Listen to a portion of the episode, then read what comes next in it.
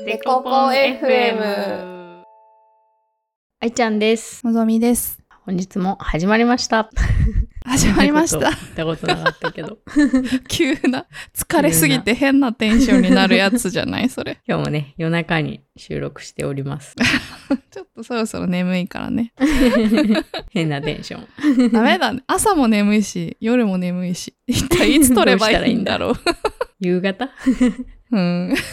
この間ね、うん前夜中やったらすごいいい感じだったからね、味を占めてたんだけどね。ちょっと遅すぎたね、開始が。ね。日曜日なのに。そして嬉しいお便りがお、届いています。読んでいいですか？お、お願いします。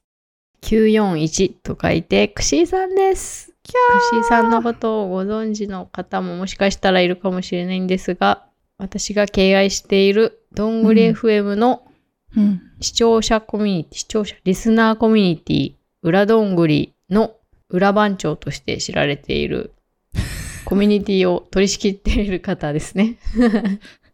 それ第一肩書きなの？本当は本業もご立派なんですけど、そういう、すごいかいつまんだ紹介をしてしまった。ああ、そっかそっか。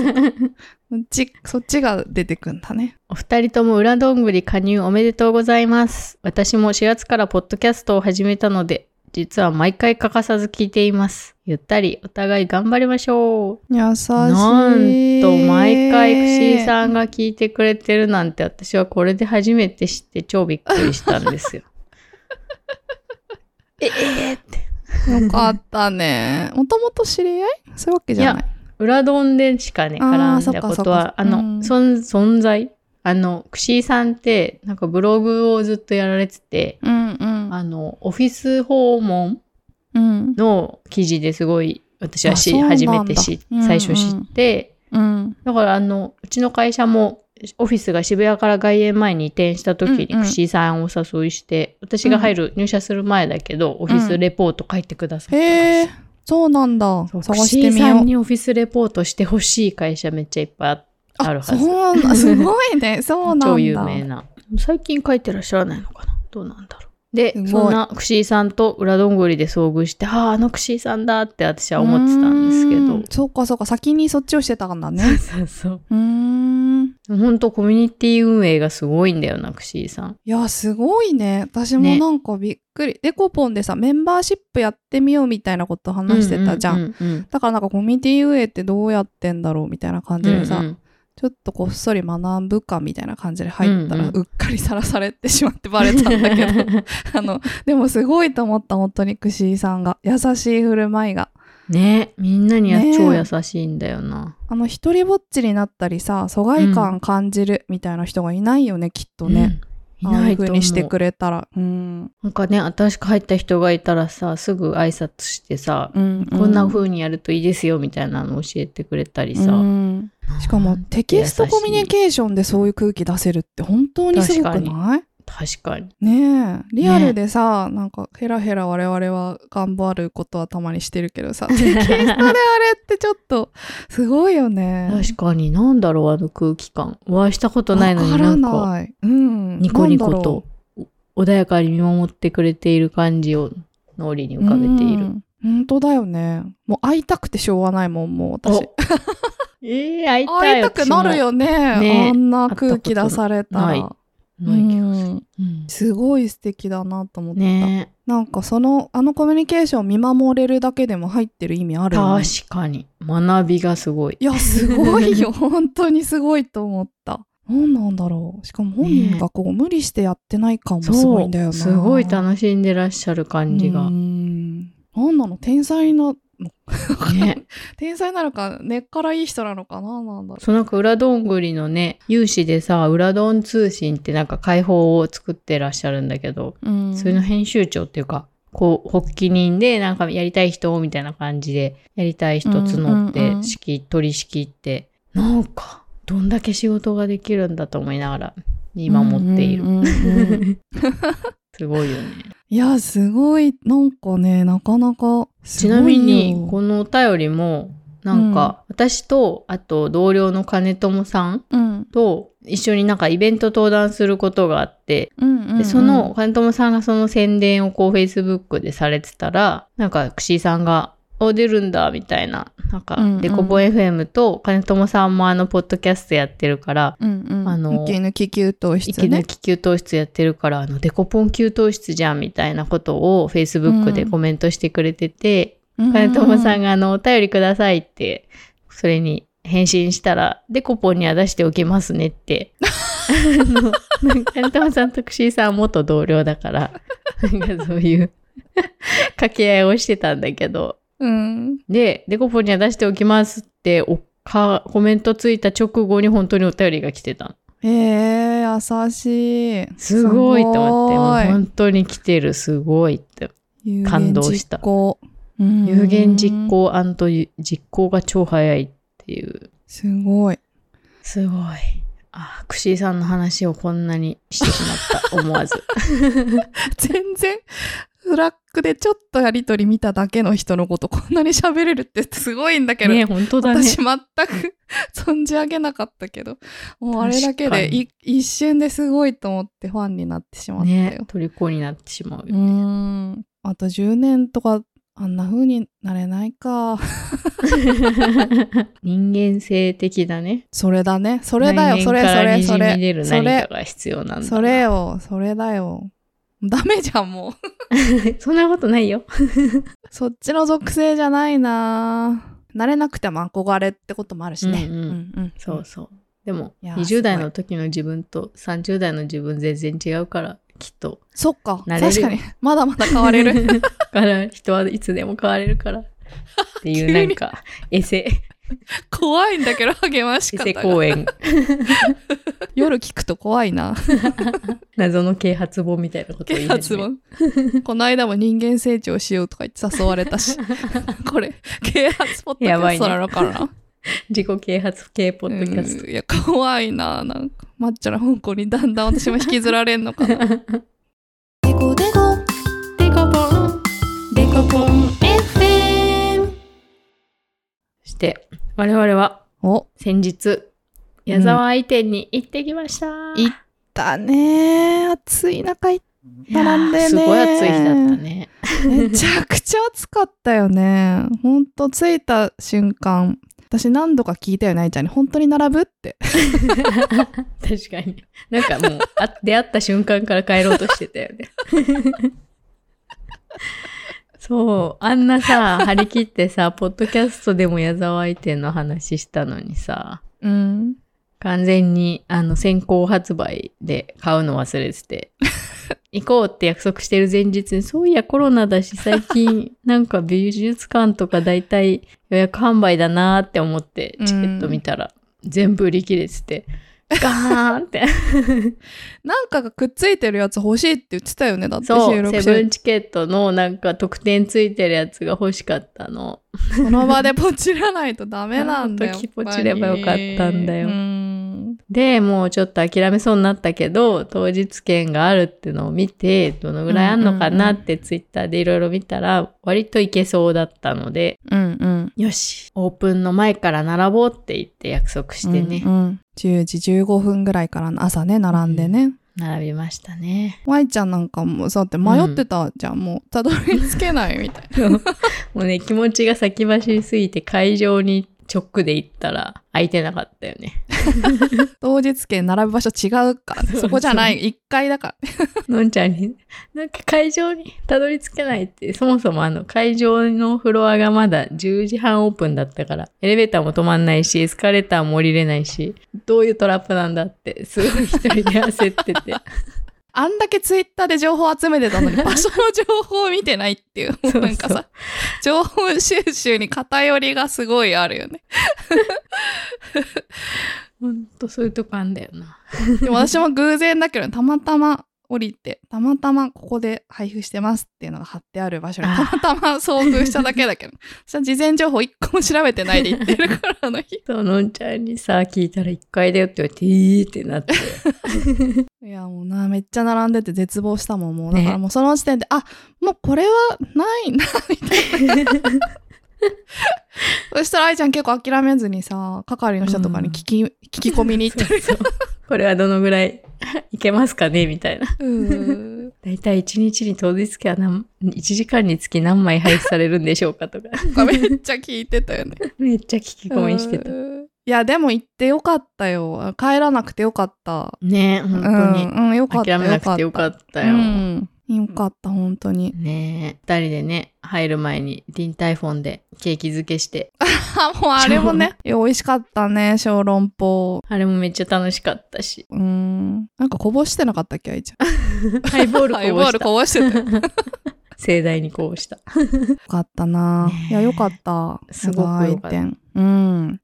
なんかでも見てさ、意外とご近所物語が一番記憶あるのかもとか、そういうのがせ、なんか一番鮮明記憶が？んとか、なんかそういうのがね、びっくり、自分でびっくりだった。ああ。なんかイラストのほとんどとかにさ、見覚えとかあってさ、確かに。うんうん。しかもさ、あれ、うちらが小学生の時、小学生、小学生だよ。うん。よくあんな話をさ、読んでたよね。え、すごい大人の話じゃなかった？ね。めっちゃ大人。ねえ、大人の恋だったね。うん。でもなんかクリエイターっぽい話でもあるし、うんうん。夢を追いかける系だもんね。ね。矢沢愛先生がその子服飾の、なんだっけ？あ学校？あ、うん、うん、出身って知らなかった。あの頃書いてたっけ？な、そんなこと。た。うん、書いてあったよ。うん書いてあった、それは。そうそう、そうなんだよね。だからああいうね、おしゃれな雑誌うんおしゃね。れだね。登場人物みんなおしゃれ。おしゃれだよね、本当に。いやー、すっごい懐かしかったなーなんかさ、二人でさ、見ながら話してたのがさ、絵ももちろんめちゃくちゃ上手だけど、うん文章書くことがすごいいいよね。文章がすごい人だね。ね。本当 P に。ライティング力がすごい。あんなに絵がうまいのにそれもある。ほんと、ねすごいよねどっ。ちもあるんかいっていう。うん いや、本当に。天才じゃん。名言って感じだったよね。名言の嵐でもう、あ、確かに、あいちゃんめっちゃ写真撮ってたじゃん。私写真撮ってたよ。どれが一番響いた名言だった？ああ、じゃあ私のちょっと写真撮った名言。美香子のお母、なんか私やっぱ親目線でさ、ちょっと見ちゃううのもあってさ、美香子のあの、うんご近所物語の主人公の女の子の美香子のお母さんが、うん。美香子に言ったセリフで、なんか美香子はさ、ファッションデザイナーになりたいっていう夢をさ、うん。もう明確に持ってそれを突き進んでる子なんだけど、うんうんで、両親は離婚してて、お母さんに、あの、女で一つで育てられたみたいなうんうん感じなんだけど、そこに出てきたセリフで、私は夢中で育てただけ、子供をたくましくするのは親の知らないところで起こる、たくさんの出来事かもしれないわね。美香子が出会ったすべての人たちにママは感謝してるわって、というセリフがございまして、ああ、そうだよね。親の知らないところの。私それ読んだ時に小学生なのに泣いた記憶がある。うん、泣いたわ。このシーン覚えてたよね。めっちゃ覚えてるよね。覚えてた覚えてた。え小学生なのに泣泣いたよ。ねどの気持ちで、どの視点で泣いたんだろうね。わかわる。かんないけど泣いた、そこ。すごい印象深いね、確かに。そう。あとさ、コンペイトーがさ、うん出てくるじゃん。うんうんうんこれはどっちだ？ご近所か。あ、ご近所物語なんかアナザーストーリーか。うん、子供の？うんうん。あれ？違うか。妹の話か。美和子ちゃんの話？みやこちゃんの話で、うん。なんかみやこちゃんがお腹が痛い時にコンペイトーあげたら治るんじゃないかみたいな話を幼馴染の子たちがしてて、うん。お父さんがなんかこれは君たちの愛が詰まった魔法の薬だよっていういうセリフが。のんちゃんがな、のんちゃんがきょとんとして、それ？って顔してた今。そこ？なんかさ、私、コンペイトーにさ、なんかちょっとさ、特別な感情があったの。当時？これを読む前から？あ、そう。あ、これ読む前からじゃなくて、人生において？うんうんうん。でなんでかなってなんか忘れてたんだけど、多分これ読んだからだな。ああ、そうだね。確かに。ねえ。あ、コンペイトーここで出てきたんじゃんって思って、なんか自分の深層心理を思い出した。ああ、そういう、ごめん。きょとんとしてごめん、そんな。深層心理の大事な思い出に対してきょとんとしてごめん。いやそこって思思った顔してごめん。ひどいよ。私のコンペイトーを。デコデコデコデコ、ポン。デコデコデコデコ、ポン。あれだね。天使なんかじゃないの。恋愛漫画の金字塔と書かれていてもおっしゃる通りなんですけど、うんのんちゃんがね、生徒会の漫画って言ってた。学園青春恋愛ドラマと言ってしまうとちょっと軽いんだけど。と反省したよだから生徒会の話でしょって言ったのを 矢沢愛店で天使なんかじゃないコーナー見ながらちょっと反省したよそうだよ。なんたる暴言なんだ。生徒会の話だったらいっぱいあるよねそんな作品。しかもなんかあんま面白くなさそうだし面な。白くなさそう。生徒会の話はメインじゃないんだよな別に。そう、それのさ、やつでさ、なんか私一番好きだったのはなんかあの、うん。主人公のみどりちゃんとその恋人のあきらは、その生徒、一期生としてが新しくできた学校に入って、一緒に生徒会をやるんだけど、そのみどりちゃんたちが卒業する時の掃除の言葉、うん送る言葉でうんなんかあの、しのちゃんっていう超可愛い後輩の女の子が、うん。なんか掃除の言葉を述べるんだけど、うん。自分を信じること、周りを愛すること、明日を夢見ること、先輩たちが教えてくれた幸せの三原則を私たちは決して忘れませんという掃除の言葉。これもめっちゃ泣いた記憶がある読んでね、でも小4ぐらいだよね、多分ね。うん、めちゃくちゃ泣いた。名言どういう。つもりで泣いたんだろうね。いや、私たちが思ってるしより小学生って大人なんじゃないかな。確か結構理解して泣いてたと思うよ。に。そうだよね。んそう、私さ、うん娘が今小4だからさ、ちょっと天使なんかじゃないと子供のおもちゃをさ、読んでほしいよね。え、なんで今ここでご近所物語カットされたの？そうだ。忘れてた。やばい、子供のおもちゃへの思いが強すぎて、違う漫画挟んじゃった、今。ちょっと子供のおもちゃメンヘラ感なかったっけ？でもなんか正義のさ、正義感が強いんだよな、あの、主人公のね。ね、そうだサね。ナちゃんがそうね。うん、確かに。やばい、違う漫画の話挟んだ結果、わけわからんくなった。子供に読ませたいのは天使なんかじゃないとご近所物語だって矢沢一店では言ってたじゃん、愛ちゃん言っ。てました。ちょっと今、もう夜中で頭がわけわかんなくなって、その後子供のおもちゃも買わない、買わないとなって思って話が混ざった。いつ 読んでもらった方がいいね。天使なんかじゃないと、ご近所物語と子供のおもちゃ。娘に読ませた方がいいね。読ませたい。もう、うんなんかさ、そう、人を、自分、周りを愛することなんでしたよ。みどりさんがやってらっしゃったのは。なるほどね。え、ちょっと、でも、みどりちゃんみたいないい子に感情移入できないなって言いながら、ペンチ見てたじゃん、愛ちゃん。そう。いや、みんなはでもマミリンが好きなんだよ、結局は。いやー、だってあれはそういう展開だよね。マミリンっていうのは、みどりちゃんの親友の女の子で、ちょっと素直になれない、なんか天真爛漫で、あの、みんなから愛されるみどりちゃんのことを羨ましいなって思いつつ、ちょっと素直になれず、パパッと見ブスッとしてるように見えるみたいな女の子うんうんの名台詞。うん。ねゼリフ。嬉しい時はちゃんと喜んで、悲しい時はちゃんと泣けるような、そんな当たり前のことがみんな意外とできなかったりするのよ。私は冴島みどりみたいになりたい。キヤーマミリンってなるやつ。みんなそこが一番好きなんじゃない？このシーンめっちゃ好き。だよね、読んでる時。ねそうなんかさ、みどりちゃんみたいに天真爛漫でみんなに愛されてっうんていう女の子にはあんまり感情移入できなかったんだよな。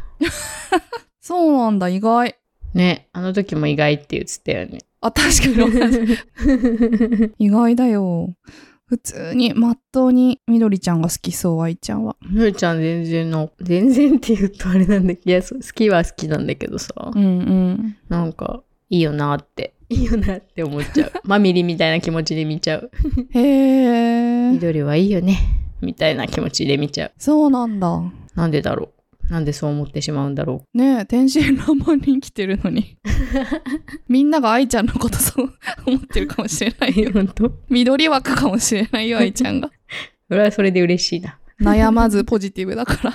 私はあのカラフルっていうさ番外編ご近所物語のさ、番外編のやつがすっごい好きだったことを全く忘れてたけど思い出してすっごい重い気持ちになった、カラフルっていうのはその主人公の美香子ちゃんの中学生時代の話の番外編なんだけどさ、いやちょっと読み返したわけじゃないからいまいち記憶あやふやだけど委員長って呼ばれてるさあ真面目に、ま、な委員長クラ学級委員長なのかな、うんうん。で真面目で親の言われた通りに勉強してるみたいな子なのかな？でも実は小説書きたいみたいな夢があって、でなんかクラスに全然馴染めない派手派手な美香子ちゃんとその二人が交流してるうちに美香子ちゃんのまっすぐな姿勢に打たれて院長も自分のやりたい小説の夢に向かって頑張るみたいな多分多分そういう話だったと思うんだよね。なんかそれが私すごい好きで当時それを思い出した。だからそれが入ってる缶買おうかな Kindle でうん。読み返したくなった。それもさ、大人だよね、なんかね。ああそれえどういうこと？なんかさ、その話を理解できるのがやっぱ大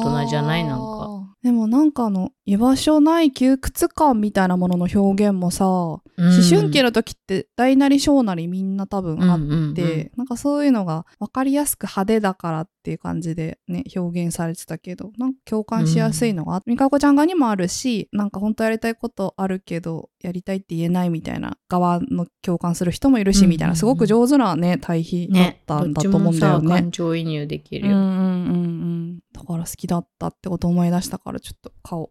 あとあの、ご近所物語の名言あれじゃない、うんうんあの、なんだっけ、覚え、なんかハッピーエンドじゃなくて強い心が、みたいな、なんかさ、そういう名言。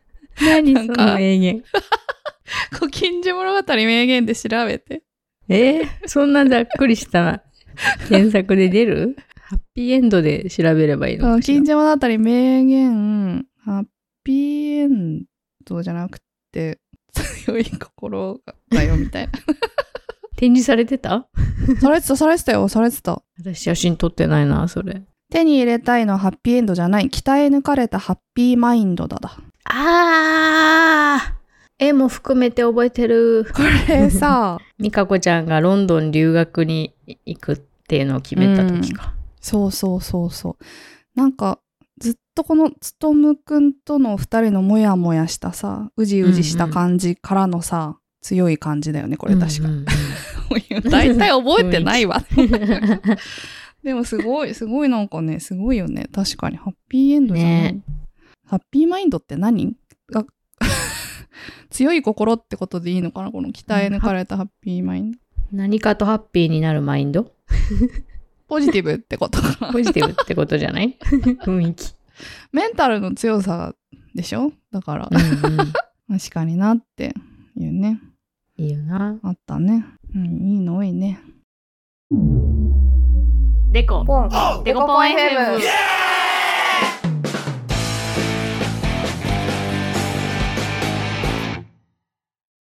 でも一個だけさ、うちら二人でさ、恐ろしいわーって。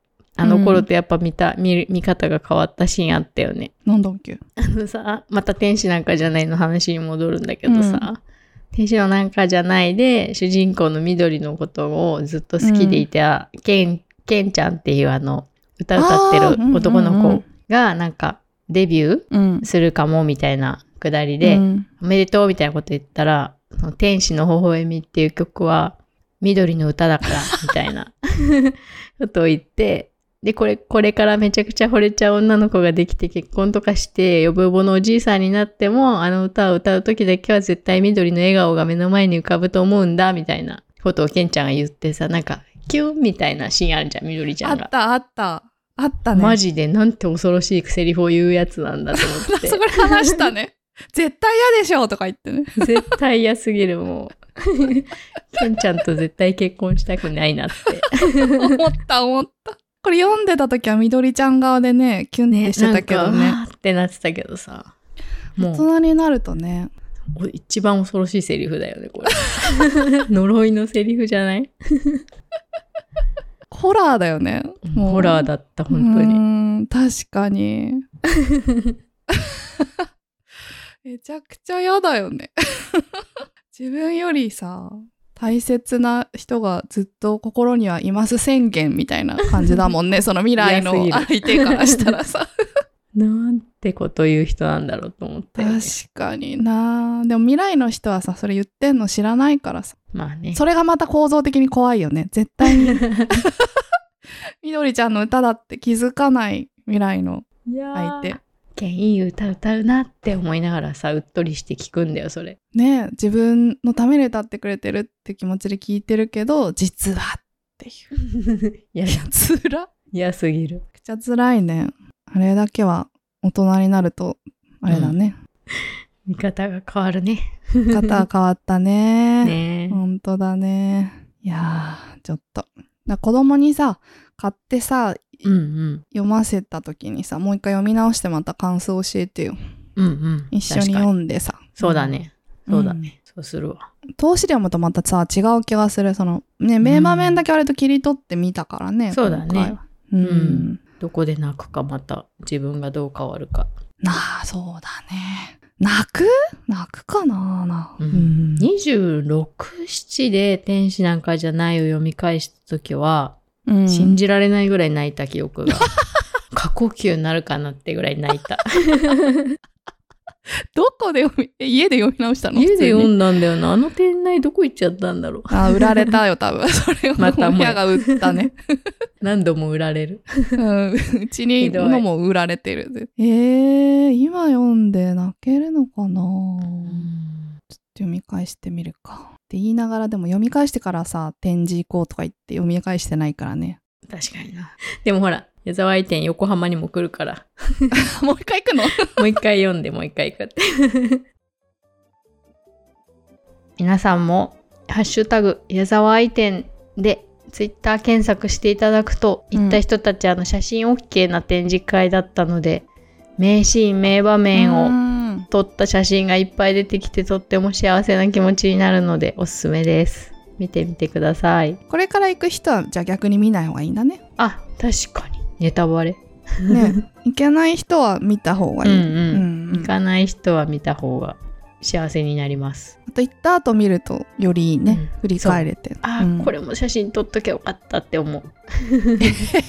私一枚も撮ってないんだけどさ写真撮りたい欲ってどういうことな見返せるじゃん。のあそそっか自分の見たい時に。ああそっかでググったら出てくるあとあれだよ。ほら、合法的に、合法なのかな？合法的に名シーンを SNS に上げられる。いつやるんだっていう説はあるけど。いつやるんだ？あの、デコポン FM へのお便りもお待ちしてます。Twitter は、ハッシュデコポン FM でツイートしてくださったらすぐ見に行きます。待ってます。出ますデコデコポンポンポンポンポン。デコデコ